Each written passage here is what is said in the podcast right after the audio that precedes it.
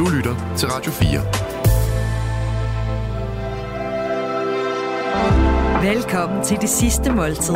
Din vært er Lærke Kløvedal.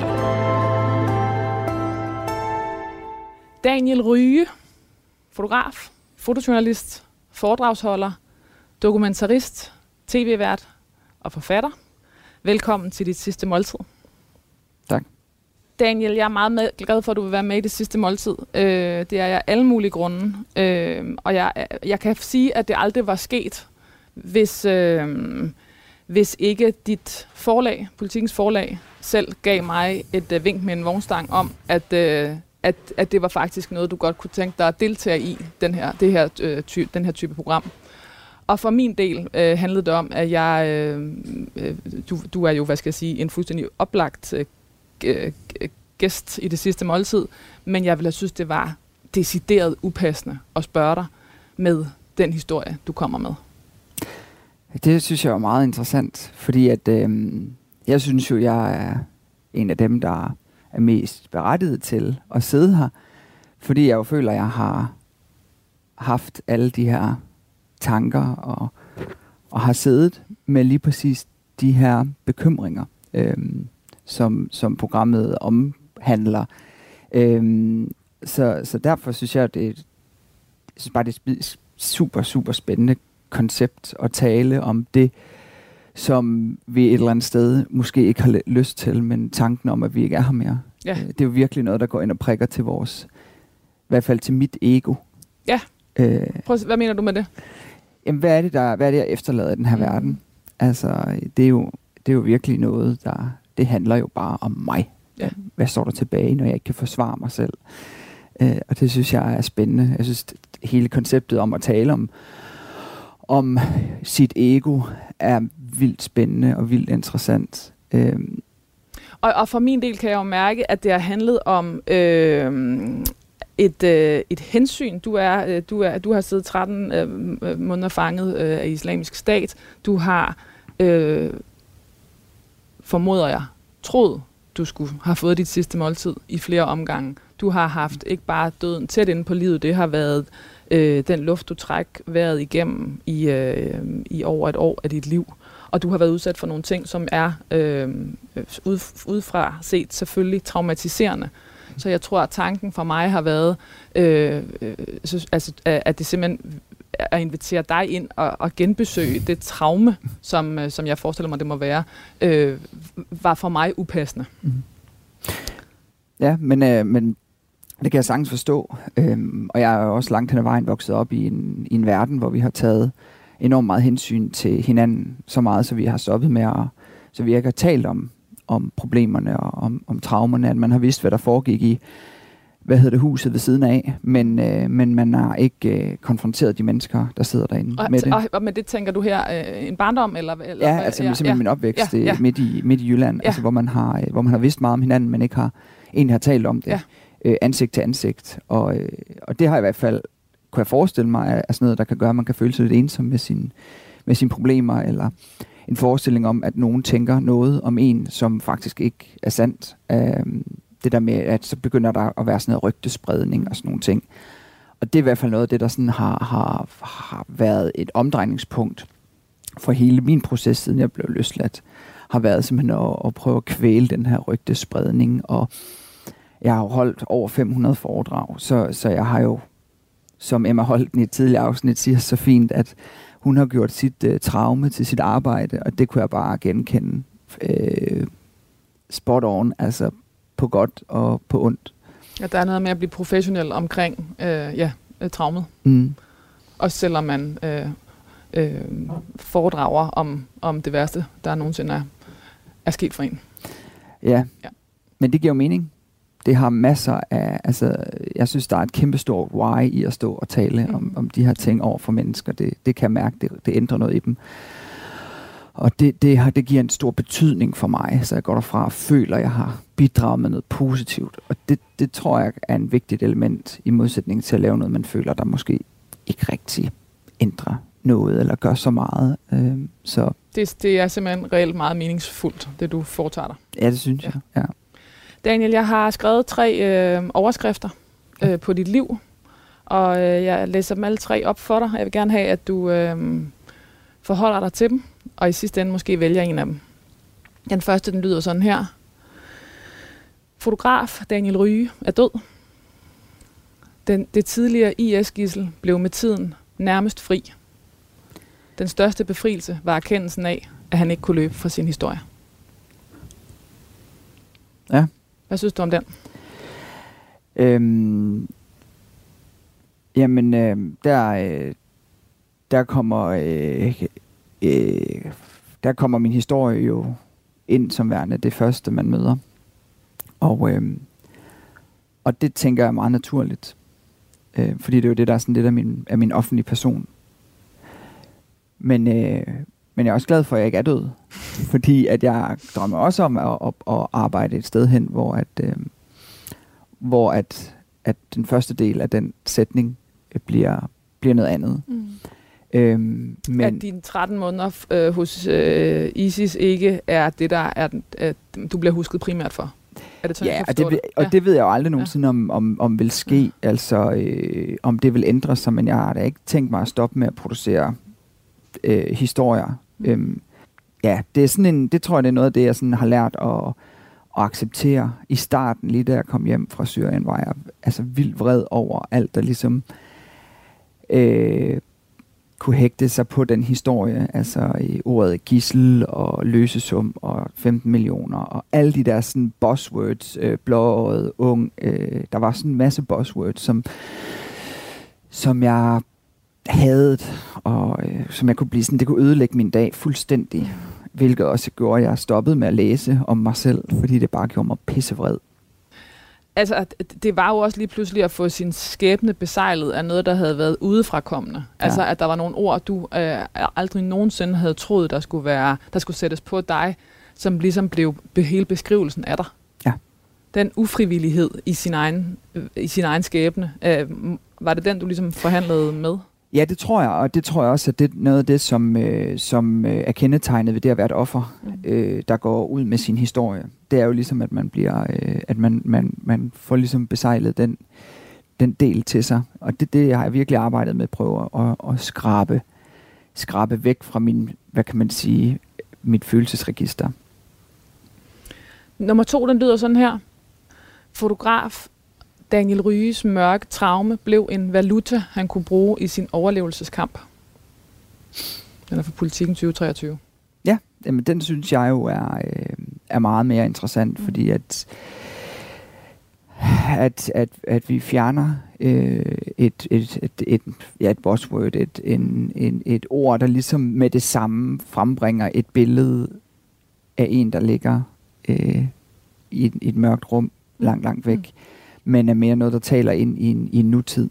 Øhm, og, øh, og det er virkelig noget af det, som, som, som jeg har erkendt over de sidste ni år, det er, at, at jeg langt hen ad vejen har haft en meget, meget voldsom historie, men også en historie, der heldigvis har været så voldsom, at jeg har kunne veksle den til, øh, til en værdi i mit liv. Øhm, og jeg synes virkelig, at jeg lød mega klog, da jeg, sat, da jeg formulerede det der. Jeg kan lige så tydeligt huske, hvordan jeg sad med det her interview med, med Morten Skjold og, og, og få sagt det her med, at min, at min historie er blevet til en valuta. Mm. Øhm. Som egentlig jo også er en lidt farlig ting at sige. Det, det kan være et lidt svært ord. Ja. Det er et lidt mer- merkantilt ord at putte på en, øh, en meget følsom historie, som det jo også er. Helt klart, og, og det har jeg kæmpet, det har vi som familie kæmpet enormt meget med. Øh, selvfølgelig den der sådan, den økonomiske skyldfølelse, men, men der må jeg også bare kende, da jeg, da jeg kom hjem fra Syrien, der var der ikke noget, der duftede af hjælp fra, fra det offentlige overhovedet. Øhm, så der kunne jeg ret hurtigt se, at hvis jeg skulle have, en, have et liv, velfungerende liv igen, så, så skulle jeg på en eller anden måde øh, ja, redde mig selv. Øh, og når jeg siger valuta, så betyder det ikke kun økonomisk, altså penge. Det betyder også, øh, for mig har en valuta også været, at der har været folk, der har vil lytte til min historie. At der har været en stor interesse for, at, at det har virkelig betydet meget. For jeg tror, det at være et offer for noget er i sig selv et traume, men det kan være et traume bagefter, hvis man oplever, at der er nogen, der ikke gider at høre historien. Altså, at man bliver ignoreret. Øhm, at folk er sådan, ja, ja, du var selv udenom det. Agtigt. Øhm, så der har det været, det har hjulpet mig så meget, og det ved jeg også, det har været min familie, har det hjulpet dem så meget, at folk har, har anerkendt vores ulykke. Den sidste lyder sådan her. Med en særlig evne til at fraskille frygt og en solid robusthed, sprængte fotografen Daniel Ryge rammerne for, hvordan man kommer sig oven på et traume, og delte rundhåndet og ærligt ud af sine erfaringer. Daniel Ryge er død. Ja, den, der stimulerer du virkelig mit ego. Oh, der synes jeg, at kæft, han lyder fed, ham der. Øh, at han har rundhåndet delt ud af det. Altså, der vil jeg sige, at øh, jeg har også sagt nej til mange, gang, mange ting. Øh, altså, det, det, men, men, men, øh, men lad os lige bare blive enige om, bare sådan, altså fakta, det er værd de første 500 foredrag, og jeg vil ikke, kunne ikke forestille mig, hvor mange interviews, og altså, øh, du har ikke været det, man vil sige nær med din historie, øh, og det mener Nej. jeg positivt. Klart, og det tror jeg også har været en kamp for mig. Ja. Fordi folk jo til at starte med jo anbefalede mig faktisk at, at, at holde min kæft og okay. lade være med at blive ham der. Hvem anbefalede dig det? Ja, men det kan jeg huske, at jeg arbejdede på min på gamle højskole, hvor jeg ligesom fik sådan en, en, en ansættelse som fotolærer. Og så boede jeg lidt der, var, var sådan i trygge omgivelser med, øh, og, og, og havde jo samtaler med mine kollegaer, øh, på godt og på ondt. Altså det var, det var den, den bedste den bedste mening. Mange af dem jo sad, og, og vi havde sang, lange snakker ude, ude på aftenen over rødvinen og sådan noget, men, men jeg kunne fornemme, at der var sådan en, pas nu på, du ikke bliver ham der mm. Og på det tidspunkt, jeg vidste jeg bare, at det var jeg bare. Ja. Altså, det kunne jeg bare ikke komme over, eller sådan, det kunne jeg ikke, den kunne jeg ikke, selvom jeg drømte og håbede på, at jeg bare lige kunne, du ved, snige ud af bagdøren, og det var der ikke nogen, der opdagede og tænkte over, så var det ikke en mulighed. Så derfor blev jeg også lidt provokeret af det, og tænkte, nej, du skal kraftet med bevise, at det kan man sagtens være, uden at det øh, er negativt. Ja, eller du mærkede måske øh, noget, øh, hvad skal jeg sige, en, utrovær- en utroværdighed i dig selv i, at, at det kunne vi da godt lege, du ikke var. Ja. Men, men det var du jo. Spot on, spot on. Det der med at skulle gå og lyve for sig selv et ja. helt liv. Altså det, øh, jeg vil brække mig. Nå, nu kommer øh, forretten på bordet. Ja. Og til faste lyttere skal jeg skynde mig at sige, at uh, denne dybe røst uh, ikke er uh, Jonas' Jonas, han er på... Uh, ja, det er uh, den gode Mads Hermansen, der har, der har været sød at tage over i dag, mens Jonas kan være på, uh, på, på love trip. Så Mads... Jeg har taget vand med, og det er iskoldt. Velbekomme. Tusind tak. Tusind tak. Daniel, det her det er en, det er en, en øh, first. Altså, det er ikke første gang, vi drikker vand i programmet. Det giver sig selv. Men, øh, men der er godt nok ikke nogen, der har bestilt det som forret. Nej. Øh, og øh, og jeg, noget af det første, jeg tænkte, var, at jeg, altså, jeg jeg første gang, jeg troede, at jeg skulle dø, øh, altså sådan for alvor, det var faktisk, øh, det var faktisk mit eget initiativ. Jeg prøvede selv at, øh, at tage mit eget liv. Og det er noget, jeg har fortalt om rigtig, rigtig mange gange. Øh, Efter du er blevet øh, til fangetaget i Syrien? Ja, da, jeg har været taget til fange i... Ja, det kan jeg jo regne ud, for det er den 2. juni. Øhm, så 14 dages tid-agtigt har jeg været taget. Og, øhm, og de første 10 dage var egentlig okay. Alt tyder på, at det var en misforståelse. Men så blev jeg ligesom flyttet hen til, til et, et børnehospital, som var blevet lavet om til sådan et, et, et fængsel øh, styret af, af, af, af nogle forskellige øh, islamistiske terror, øh, hvad hedder det, militser, og, øh, og der kom jeg simpelthen ind på nærmest sådan et, et tortursamlebånd, kan man kalde det. Altså, jeg var ikke den eneste, og masser af andre syre. Og, øh, og der bliver jeg øh, altså der bliver jeg udsat for sådan en systematisk tortur. Øh, og det, det var jo vildt at opleve øh, i sig selv. Og også noget af det, jeg har nyt rigtig meget faktisk, at fortælle om i min foredrag. Det her med, hvad er, hvad er tortur for en størrelse? Hvad, altså det er jo også et afspejling af, hvad krig bliver for en størrelse. Øh, så jeg, øh, jeg ender der inde i et rum, hvor jeg bliver hængt op i et loft øh, for anden gang, og for at vide, at der skal hænge i tre døgn. Og jeg får ikke noget at drikke, og får ikke noget at spise. Og, øhm, og på det tidspunkt, der havde jeg ikke fået noget at drikke i fem dage eller sådan noget. Og når jeg siger ikke noget at drikke i fem dage, så er det ikke noget at drikke af betydning. Jeg har måske fået en, et, et tandkrus med lidt vand. Altså nærmest bare for at holde mig i live. Mm. Og, øhm, og der, lige det der øjeblik der, øhm, der, øh, der knækker jeg. Der kan jeg ikke mere. Øh, jeg vil ikke mere. Øh, og jeg oplever den her meget, meget øh, intense oplevelse af, at jeg hellere vil være død, end at være levende. Mm. Øh, som også er en følelse, jeg, jeg, jeg holder fast i i dag, og minder mig selv om. Øh, fordi jeg synes, det er en, det er en, det er en vigtig det er en vigtig oplevelse på en eller anden måde. Og en vigtig skillen, eller en sondring, en, af, en helt afgørende sondring mellem det er ligesom der, jeg mister min, min uskyld på en eller anden måde, og træder ind i en, i, i en, i en anden verden af virkelig har været, været, været udsat for et, et ekstremt overgreb. Så jeg formår faktisk at få at svinge mig hen og få fat i en, et sådan lille bord, og trækker det hen, træder op på det her bord. Så jeg ligesom får armene ned til mit brystkasse igen. Mine hænder er bundet med øh, et håndjern, som er bundet op med en kæde. Så jeg står på det her bord, inde i det her lille bitte lokale, som engang har været en, en, en sådan hospitals hospitalsstue. Og, øhm, og, øhm, og det, øhm, øhm, og jeg tager, øh, og jeg er ligesom fast besluttet på, at det her, det, det er den eneste mulighed, jeg får. Så jeg tager kæden rundt om halsen. For, og, for at kunne tage livet af dig selv? For at kunne, for at kunne ja. hænge mig selv, ja. ja. Så jeg tager kæden rundt om halsen, og lavpraktisk som det er, får jeg stukket min lillefinger ind igennem kæden, så den ligesom låser sig.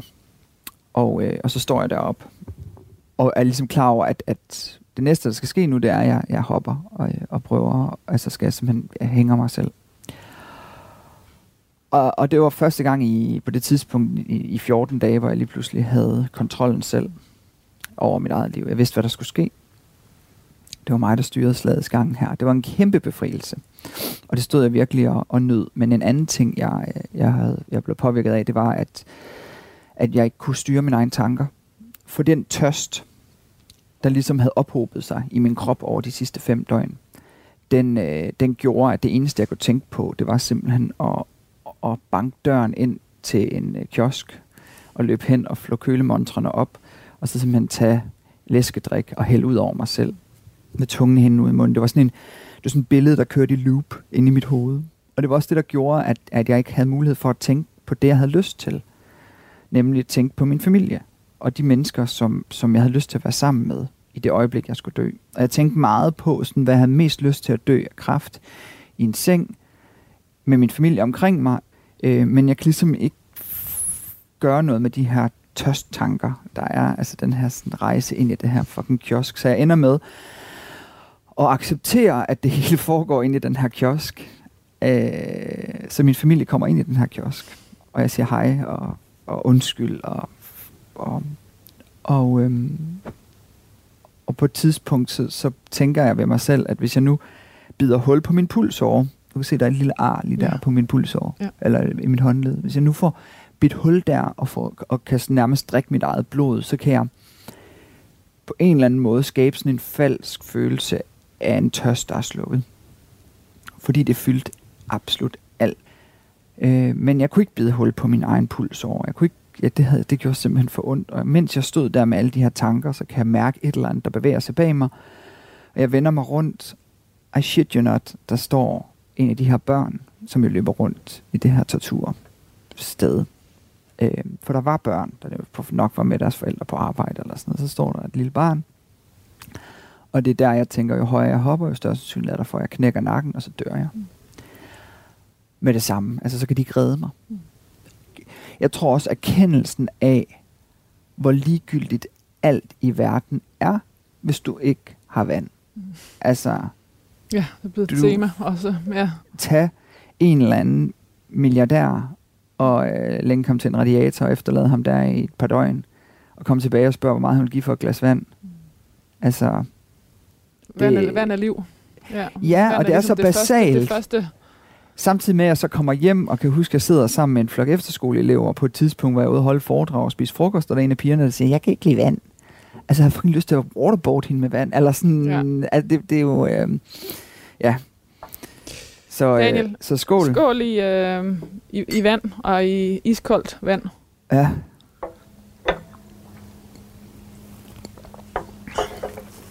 Mads, du, øh, ja, og du bunder det. Ja, det er, jeg var også blevet lidt tørstig. Ja, vi, det, det, var også, det var også, det følte også helt, uh, helt galt at sætte dig til at tale uden, øh, uden vand, som vi jo ellers plejer, trods alt at give vores gæster. Ja, nå. En leverpostejsmad øh, på råbrød, og så med alle de agurker, den kan trække, tror jeg er ligesom min øh, kokkemæssige øh, tag på den her. Og så skrev du, at kokken bestemmer drikkevarer til, og jeg har gået længere tænkt over det der. Jeg havde drukket et glas mælk, men altså det er jo ikke for alle. Øhm, så det vil være en mulighed mere, end jeg skal tvinge jer til at drikke mælk. Det var sød, man havde jeg drukket. Fandme ellers også en uh, god, uh, god en. Vil du have et glas mælk? Ja, totalt. Ja, fedt. Godt tænkt. Ja. Daniel, der er kommet øh, en leverpostejsmad på bordet. Hvorfor, skal, hvorfor har du valgt den som din hovedret? Og jeg bliver nødt til at sige, det, det, du, du holder dig til de beskedende ønsker. Jamen, øh, sådan en, øh, også en, en fed øh, skive robrød nedenunder. Helt kanont. Øh, lækker, frisk øh, robrød. Det, øh, jamen, det kommer så sådan lidt af, da jeg, da jeg sultede allermest. Øh, fordi der under torturen, der var det tørsten. Mm. Der var jeg overhovedet ikke sulten. Okay. Altså, det var, mad fylder intet? Ej, intet? intet. Altså, og hvis jeg skulle have noget mad, så skulle det være øh, tomat. Det var det eneste, jeg kunne få ned. Jeg kunne okay. jeg fik noget brød. Jeg kunne simpelthen jeg kunne ikke få det ned, fordi min, min, mit svælg var så tørt. Mm. Jeg ved ikke, om det er tørt, men, men det er sådan slimsækken, der på en eller anden måde øh, ikke rigtig kan gøre det, de skal, tror jeg. Men men, men så kommer vi ind i en lang fase, hvor, hvor, at, øh, hvor vi får meget, meget lidt at spise, øh, altså og, og sulter. Øhm, og der kan jeg huske, at jeg tænkte, at, at da jeg ligesom lukker øjnene og tænkte, okay, hvad gad, hvis jeg skulle spise noget resten af mit liv, øh, og kunne få for én ting resten af mit liv, hvad skulle det så være? Og jeg tænkte, at det skulle være en robotsmad med leverpostej og øh, agurker.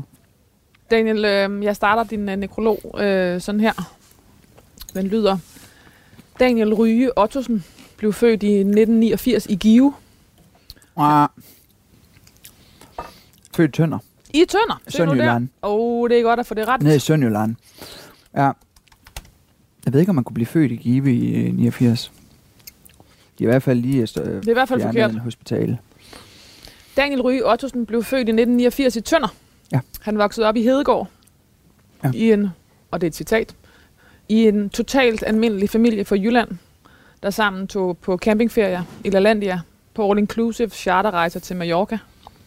Man blev døbt og konfirmeret. Moren var frisør og stedfaren vognmand. Daniel Ryge voksede op i en familie, der var, som folk er flest på den egen, sejtrækkere. Man bed tænderne sammen, uden at bede om noget til gengæld. Det er fra din bog, Nærmest Fri. Ja, det skulle, øhm, det sgu meget, øh, meget godt beskrevet. Der var sådan en, det der med at arbejde hårdt. Mm. Og arbejde meget, det var så sådan, det var virkelig noget, der blev, der gav res- respekt. Ja. Så det er et meget godt sted at starte, kan man sige. Som barn, det der med, at man sådan vokser op og tænker, fuck, det her liv, det skal være hårdt. Mm. 14 dages ferie om året, og, og sådan nogle ting. Og der, ja, nu står der, at vi har været på charterferie, det har vi været én gang. Øh, så, øh, det var mere hårdt arbejde end charterferie. Ja, det var det, men, men det har jo også givet en eller anden form for... Altså det der med, at jeg kan huske, at, at mit, mit liv begyndte jo lige pludselig at tage en anden retning, da jeg så kom på efterskole, og lige pludselig mødte alle mulige andre mennesker, der ikke kom fra det der lille område.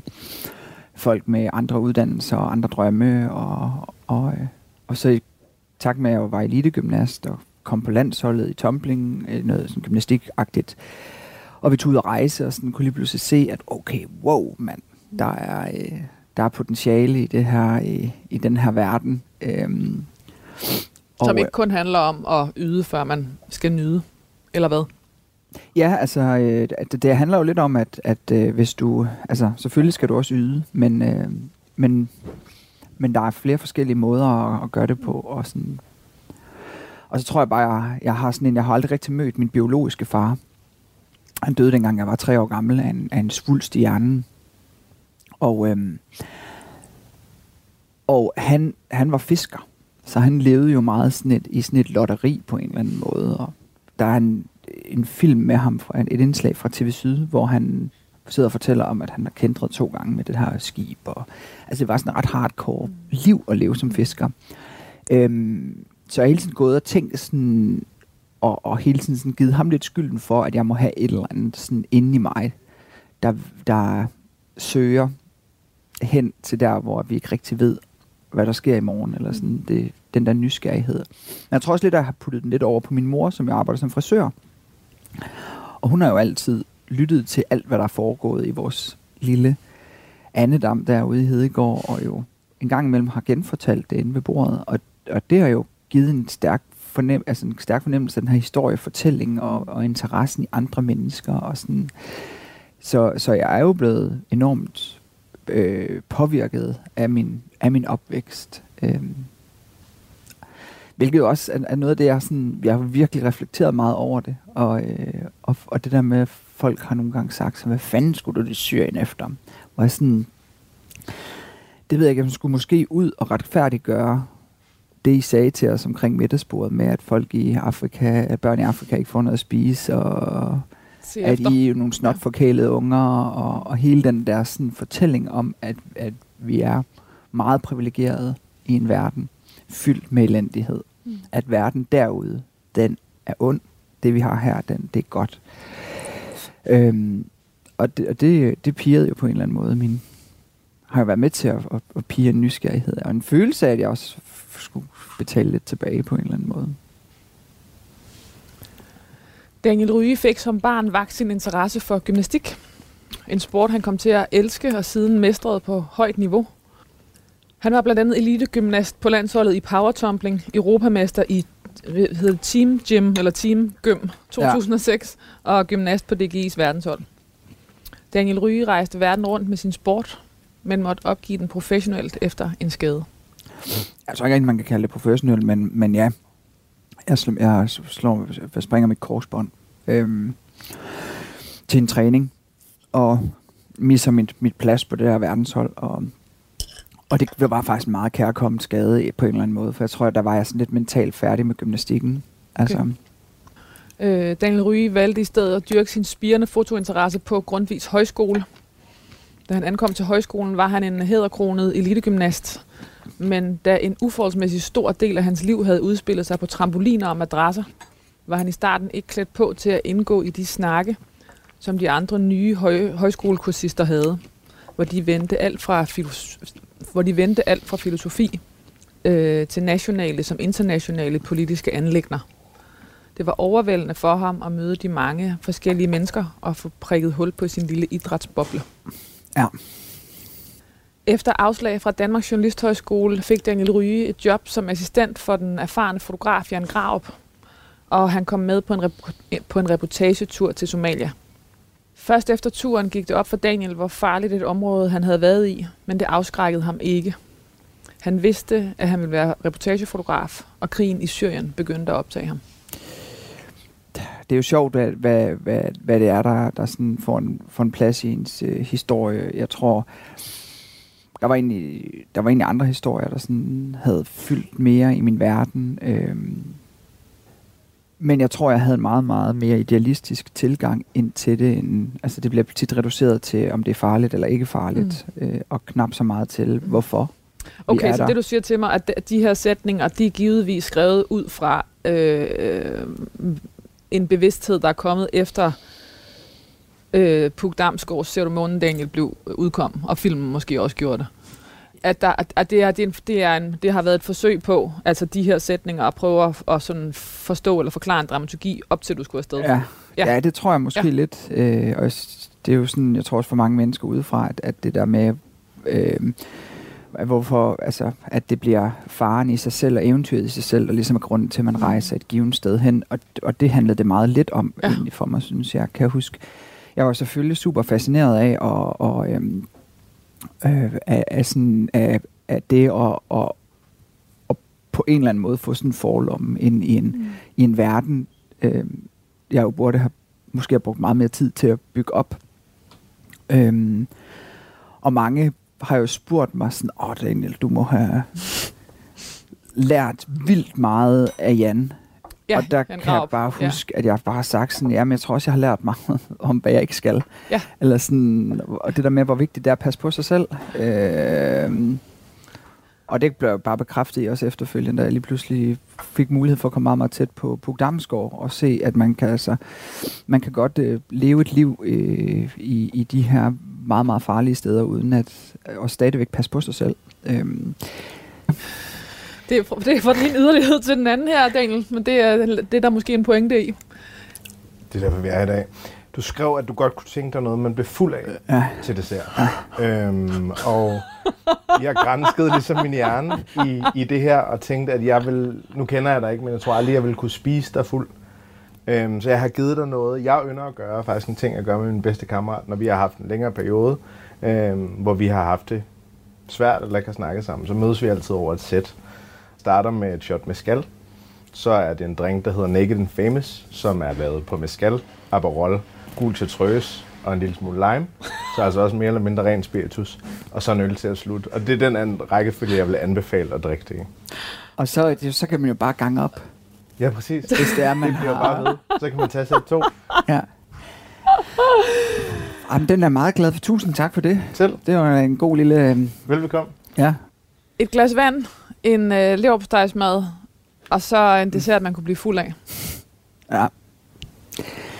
Jamen, det ved jeg ikke. Jeg tror bare, jeg havde... Øh, lige da du lige da det ligesom var sådan blev foreslået, om, om jeg vil med i, i, øhm, i det sidste måltid, så det første, jeg går ind og tænker på, det er sådan, okay, det er mit sidste måltid, jeg skal dø lige om lidt. Hvordan skal jeg dø? Mm.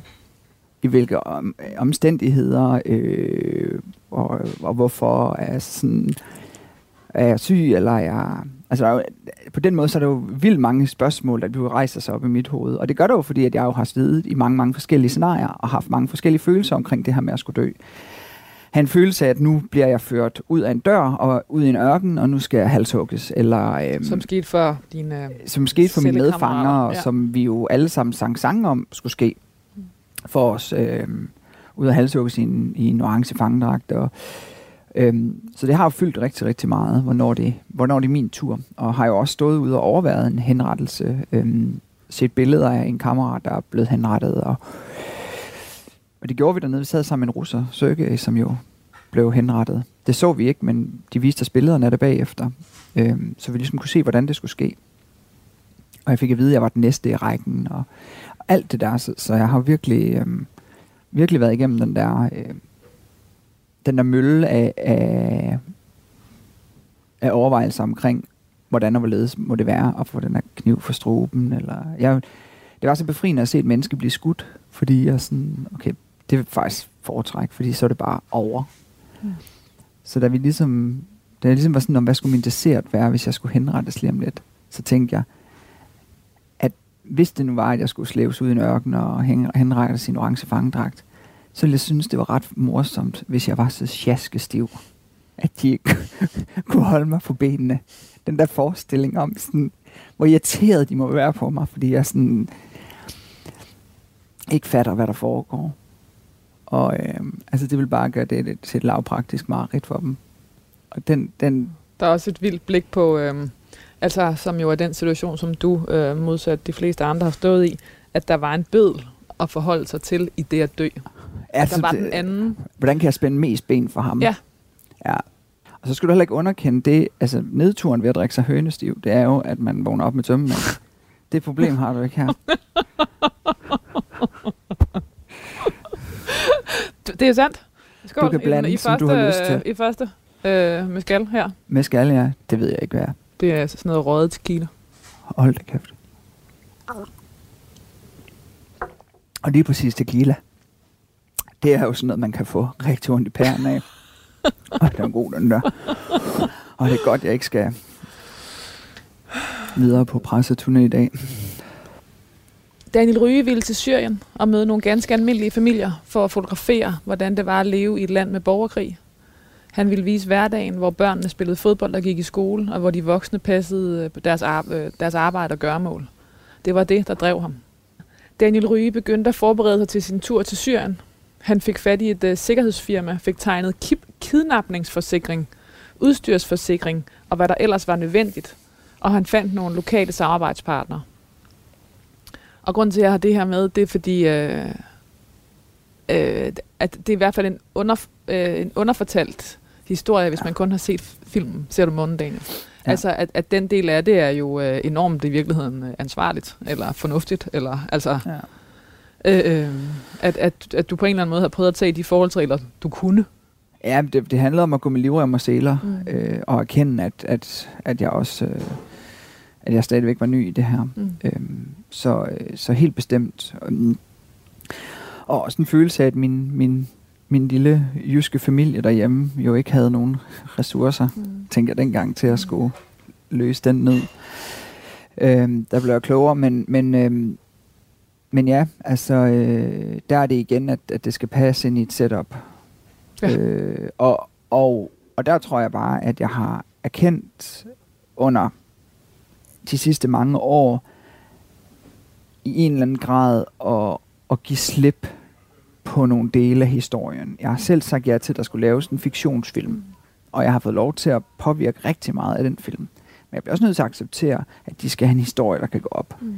Og så må jeg gå op med mit eget ego, om jeg kan overleve, at de der detaljer ikke er med. Men det var en kæmpe kamel for mig at sluge. For jeg sådan, hvorfor skal vi overhovedet tage med til Syrien, hvis vi ikke synes, at den vi rejser afsted med, altså hovedpersonen, mm. er, er en, vi overhovedet har empati for. Mm. Så men mine forældre havde alle mulige andre ting, de var vrede over. Og i sidste ende, så var folk forarvet over, at min forældres hjem var virket gammelt og sådan noget. Altså, igen det der med sådan at, at at trække hovedet lidt ud af min egen røv. Og så, Men lige øh, præcis processen omkring manuskriptet, og hvad der senere blev til, til, til øh, Ser du Månedengel på film, øh, af Anders Erhelsen og Nils Arden Oplev, øh, er jo et meget godt billede på, øh, altså et, øh, eller sådan koncentrat af, hvad du har skulle forhandle med dig selv, og ja. med din familie, mm. og med mhm. blikket udefra, øh, i, i større eller forskellige øh, størrelsesorden, øh, ja. øh, øh, lige siden du kom hjem, formoder jeg. Ja, ja og, og noget, jeg, jeg har følt har været essentielt for min overlevelse. Altså, jeg, som, som fotograf, så øh, er, altså som fotojournalist er det eneste, den eneste valuta, jeg har, det er min troværdighed. Mm. Og med det samme, den ryger, så er jeg ikke fotojournalist mere, så kan jeg være reklamefotograf. Ja. Og det gad jeg ikke at være. Ja. Altså, jeg vil gerne fortsætte mit arbejde. Jeg troede, jeg gerne ville fortsætte mit arbejde som fotojournalist. Øh, på det tidspunkt var jeg ikke bevidst om, at mit arbejde var kunne være meget mere end bare det at fotografere, men handlede egentlig om mennesker og fortælle andre menneskers historie, var, var meget mere det, jeg tændte på, tror jeg.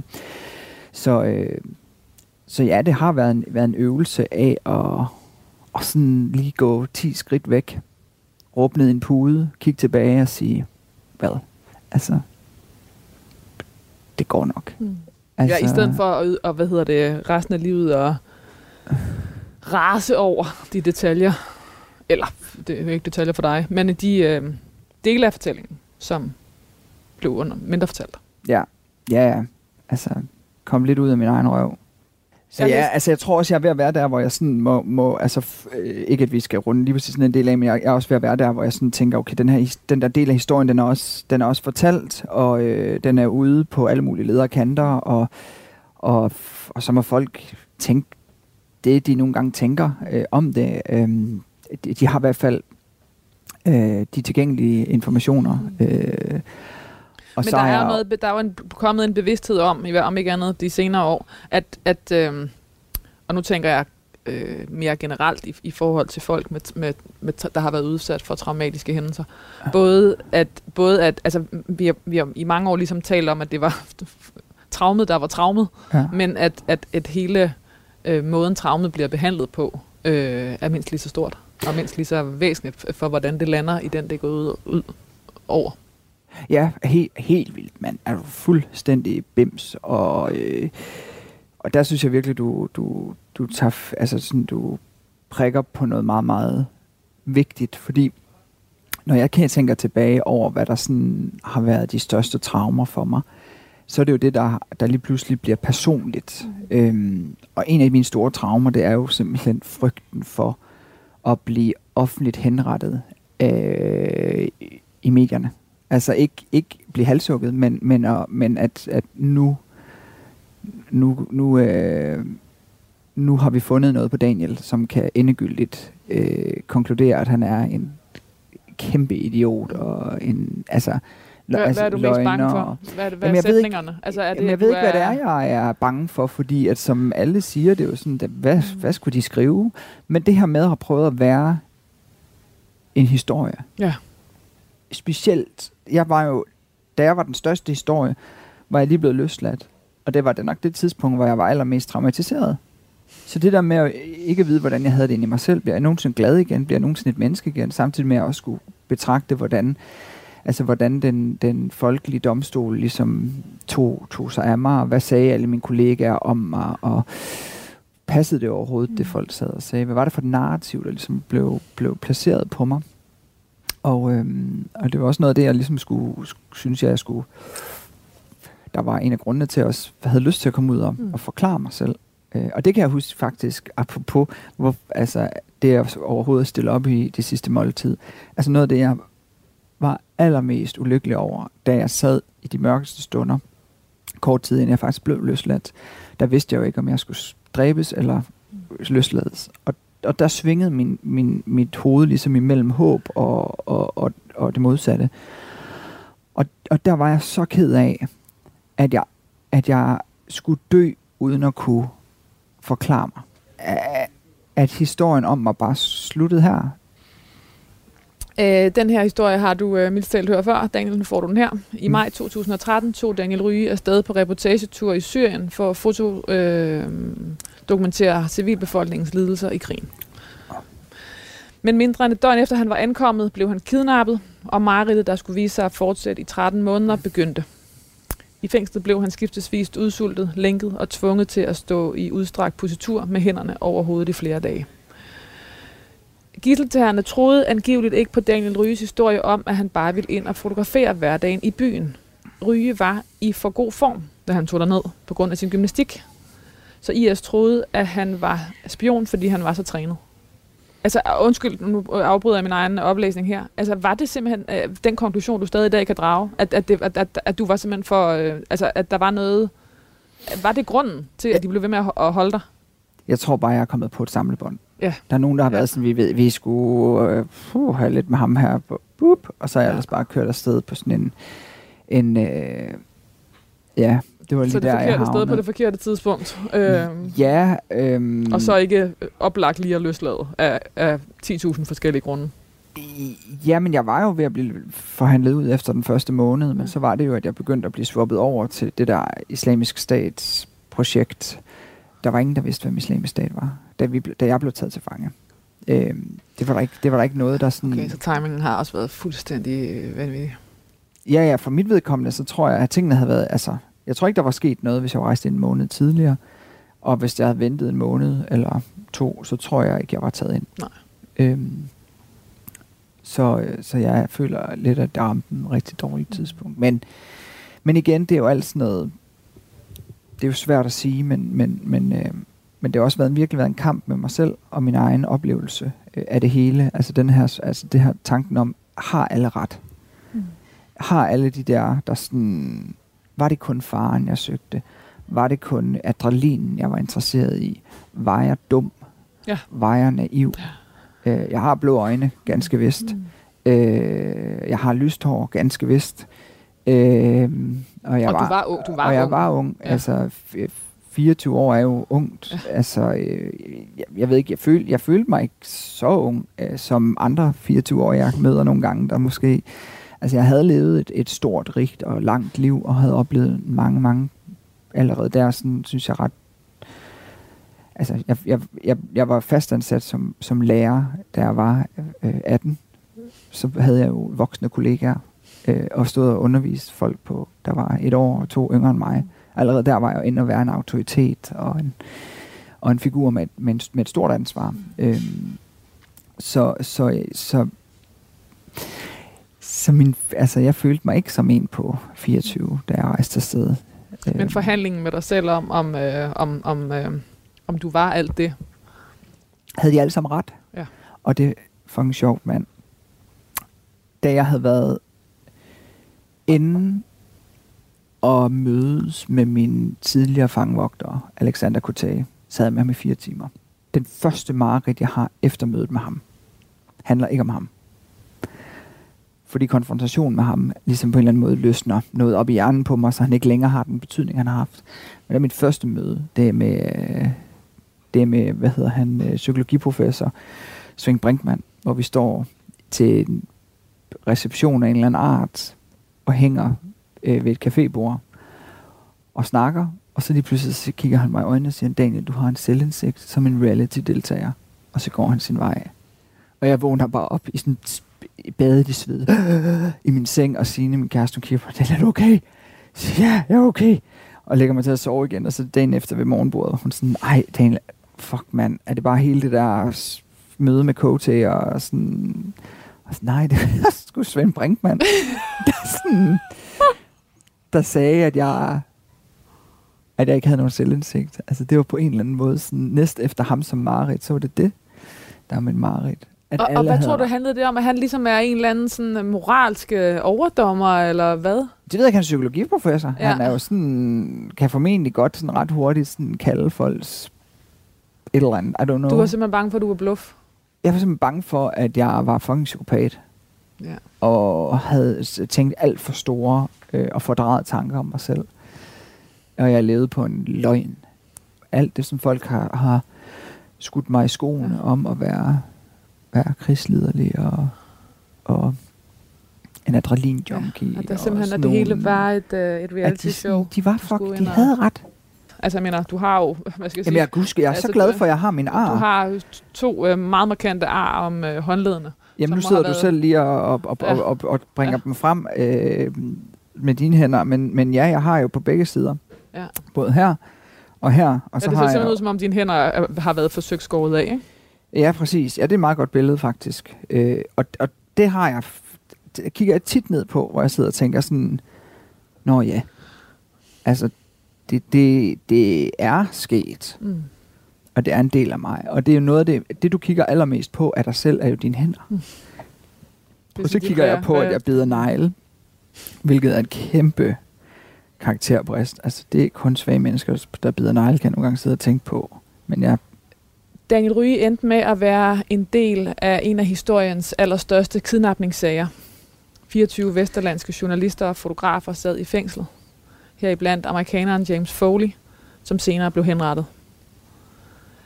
Fangerne kom ind i en form for hverdag, hvor de lærte hinanden godt at kende, og de gjorde, hvad de kunne for at få struktur på dagene. Daniels bidrag var, at han underviste de andre i gymnastik, det gav ham selvtilliden tilbage, at han kunne noget, som de andre havde glæde af. Fangerne hjalp hinanden med at holde modet op og holde sig selv i gang. Er det en rigtig gengivelse? Ja. ja. Fuldstændig. Sideløbende med Daniel Ryges pinsler i fængslet, var hans familie hjemme i Danmark også udsat for et voldsomt pres. Stik imod anbefalingerne fra blandt andet Udenrigsministeriet i gang sat familien i marts en hemmelig indsamling i lokalsamfundet på landets efterskoler – og højskoler og i gymnastik- og idrætsforeninger. Daniels øh, familie, venner og andre havde i alt stillhed samlet 15 millioner kroner ind. Og da pengene var blevet afleveret, trådte Daniel Ryge ud i sollyset for første gang i over et år. Da han vendte hjem til Danmark i sommeren 2014, forsøgte han at løbe fra historien. Han havde ophobet en frihedstrang. Det var i sommer i Danmark, og Daniel Ryge forsøgte at træde direkte ind i sit gamle liv igen. Han troede, at det mest heroiske var bare at parkere oplevelsen og fangevogterne og sige shit happens og flyve ud i verden igen. Men Daniel Ryge fandt ud af, at det ikke var en mulighed. Samtidig var han plaget af skyld over, hvad hans familie og omgivelser havde været igennem for at få ham hjem. Han følte, at han skyldte samfundet 15 millioner kroner, og var i perioder nærmest besat af at betale dem tilbage. Er det rigtigt? Ja, altså jeg har aldrig nogensinde betalt dem konkret tilbage, altså lavet en Nej, mobile pay overførelse, men, men i min verden, så, øh, så, øh, så har jeg tænkt, at, at de penge, der på en eller anden måde har forladt vores land, dem skal vi sådan mm. ligesom på en eller anden måde prøve at genoprette. Så jeg har jo, jeg har jo hele tiden sagt til mig selv, at hver gang jeg holder et foredrag, så får jeg jo selv nogle penge, men, men der bliver også genereret rigtig, rigtig mange penge. Men bare overhovedet skulle lave det regnskab? Ja, ja, men det er jo sådan, og det ved jeg ikke, hvorfor jeg har haft et behov for det. Det, det tror jeg måske kommer lidt fra min egen, min egen opvækst af, at man har ikke lyst til at være en belastning for, for samfundet, og Og, øh, og måske også dybest inderst en følelse af egentlig at være et, altså ikke at acceptere, at jeg er et offer, men at jeg er medskyldig i den her forbrydelse. Og det hænger sig jo lidt sammen med nogle af de der sådan, den der victim blaming, som jeg jo har oplevet, at når man skulle han også derned for, havde han nogen og... Mel sin egen kage. Ja, ja men al, alle de der elementer også, så, øh, så jeg tror, at, øh, at jeg, jeg, øhm, jeg i hvert fald, mens vi har lavet den her nye bog, har jeg virkelig haft mange samtaler med Tony, som jo har hjulpet mig med at skrive den. Mm. Hvor hun har været meget nysgerrig på, hvorfor jeg har haft det sådan der. Og jeg var blevet lidt overrasket over, hvor nysgerrig hun nu var på det. Altså sådan, hold nu op mand, kan du ikke forstå det? Hvor hun sådan, nej Dan, jeg forstår det ikke, hvorfor du har det. Altså sådan, hvor, hvor det kommer fra, den der. Hvor vi nærmest, hvor nærmest blev sådan lidt irriteret på hende over, at hun sådan... Øhm, fordi i min verden, der virker det fuldstændig øh, naturligt, at man ikke må være et... Altså, at man, at man skal påtage sig et, øh, et ansvar, mm. uanset hvad, om man nærmest har været med i det eller ej. Mm. Øhm, så det har der været en stor, stor proces i for mig, at kunne, kunne lære at, at se det Daniel Ryge blev i mellemtiden Danmarks berømt, ikke mindst, ikke mindst på grund af Puk Damsgaards kavlingvindende bog, Ser du månen, Daniel? Og den prisvindende filmatisering af hans oplevelser i Syrien, hvor skuespilleren Esben Smed spiller rollen som Daniel Ryge. En, et improviseret foredrag på Grundtvigs Højskole var startskud til en regulær foredragskarriere. Interessen for Daniel Ryges historie var ekstraordinær, og han holdt mere end 500 foredrag i hele landet efter sin frigivelse. Han kunne mærke, at det med at stille sig op foran et publikum og fortælle en lille bid af sin historie var befriende på en eller anden måde. Der var noget, der lettede fra hans bryst. Daniel Ryge havde travlt med at stifte familie, renovere hus og udgive en fotobog om klimaforandringer, men fortiden bankede hele tiden på for, Daniel, for øh, mens Daniel Ryge måske selv i en vis grad kunne kontrollere sin fortid, kunne han ikke kontrollere, om hans fortid skulle fylde hos andre. For Daniel Ryge måtte forholde sig til henrettede kammerater og til en kæreste og en familie, som havde deres egne traumatiske oplevelser, mens han var fanget i Syrien. Det er også vildt det der med, når det begynder at køre et parallelt spor et, der kører ind i dig, som du skal overkomme, og så mm. samtidig med, at historien på en eller anden måde får flere og flere ringe i vandet udenom dig samtidig.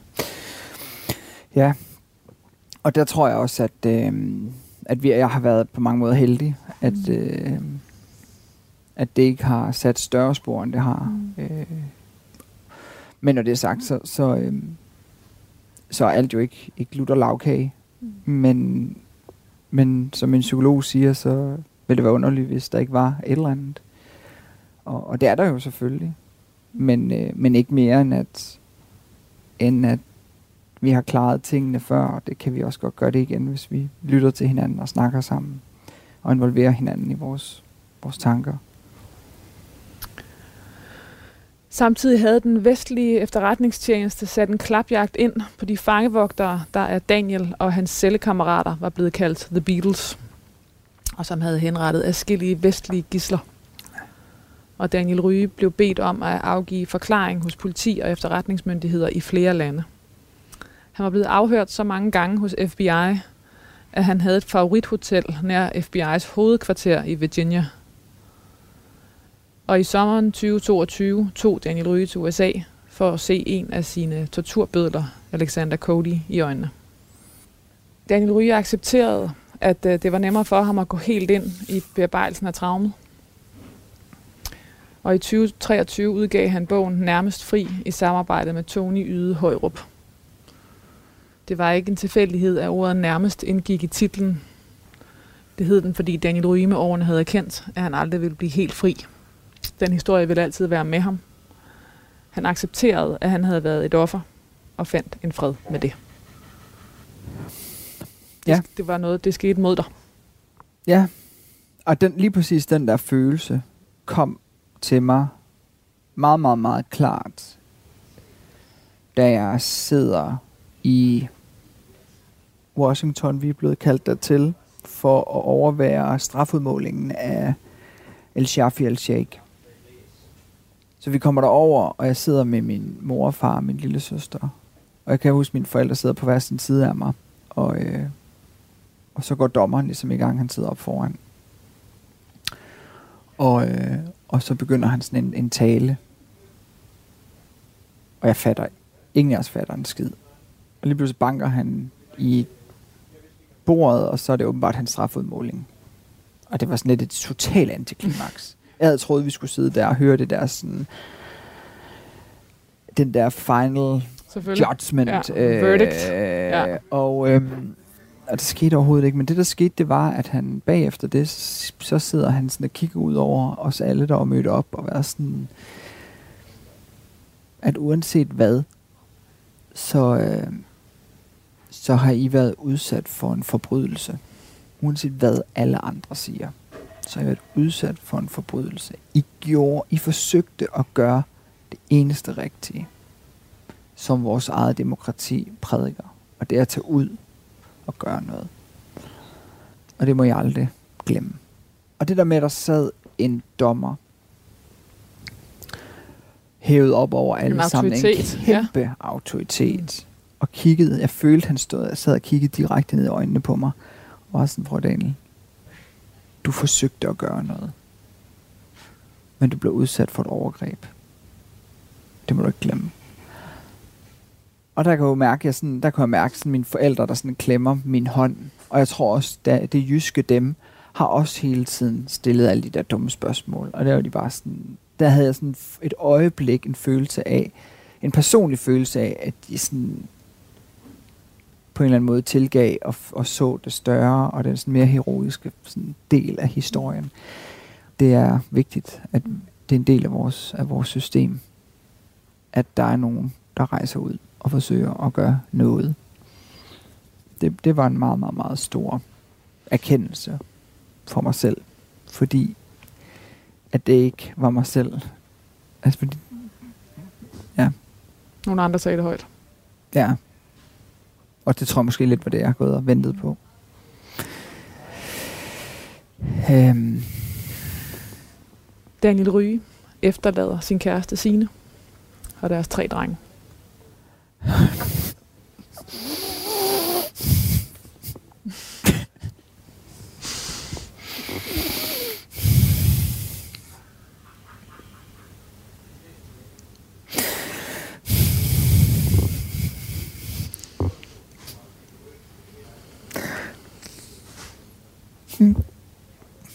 Men når alt det her det er sagt, så er det så vildt at sidde og glo, glo ned på sådan tre børn, man har været med til at lave. Og det var det sidste, jeg så for mig, inden jeg prøvede at hænge mig selv. Det var en fødestue, hvor sine sad, og nu eksisterer de. Og en del af vores verden. Og jeg synes oprigtigt, at hvis man kigger bort fra klimaforandringer, at de er på vej ind i en verden, der stille og roligt bliver bedre. Og hvor der er mere plads til at have en anderledes historie. Æret være hans minde. Daniel Ryge, hvad skal der stå på din gravsten?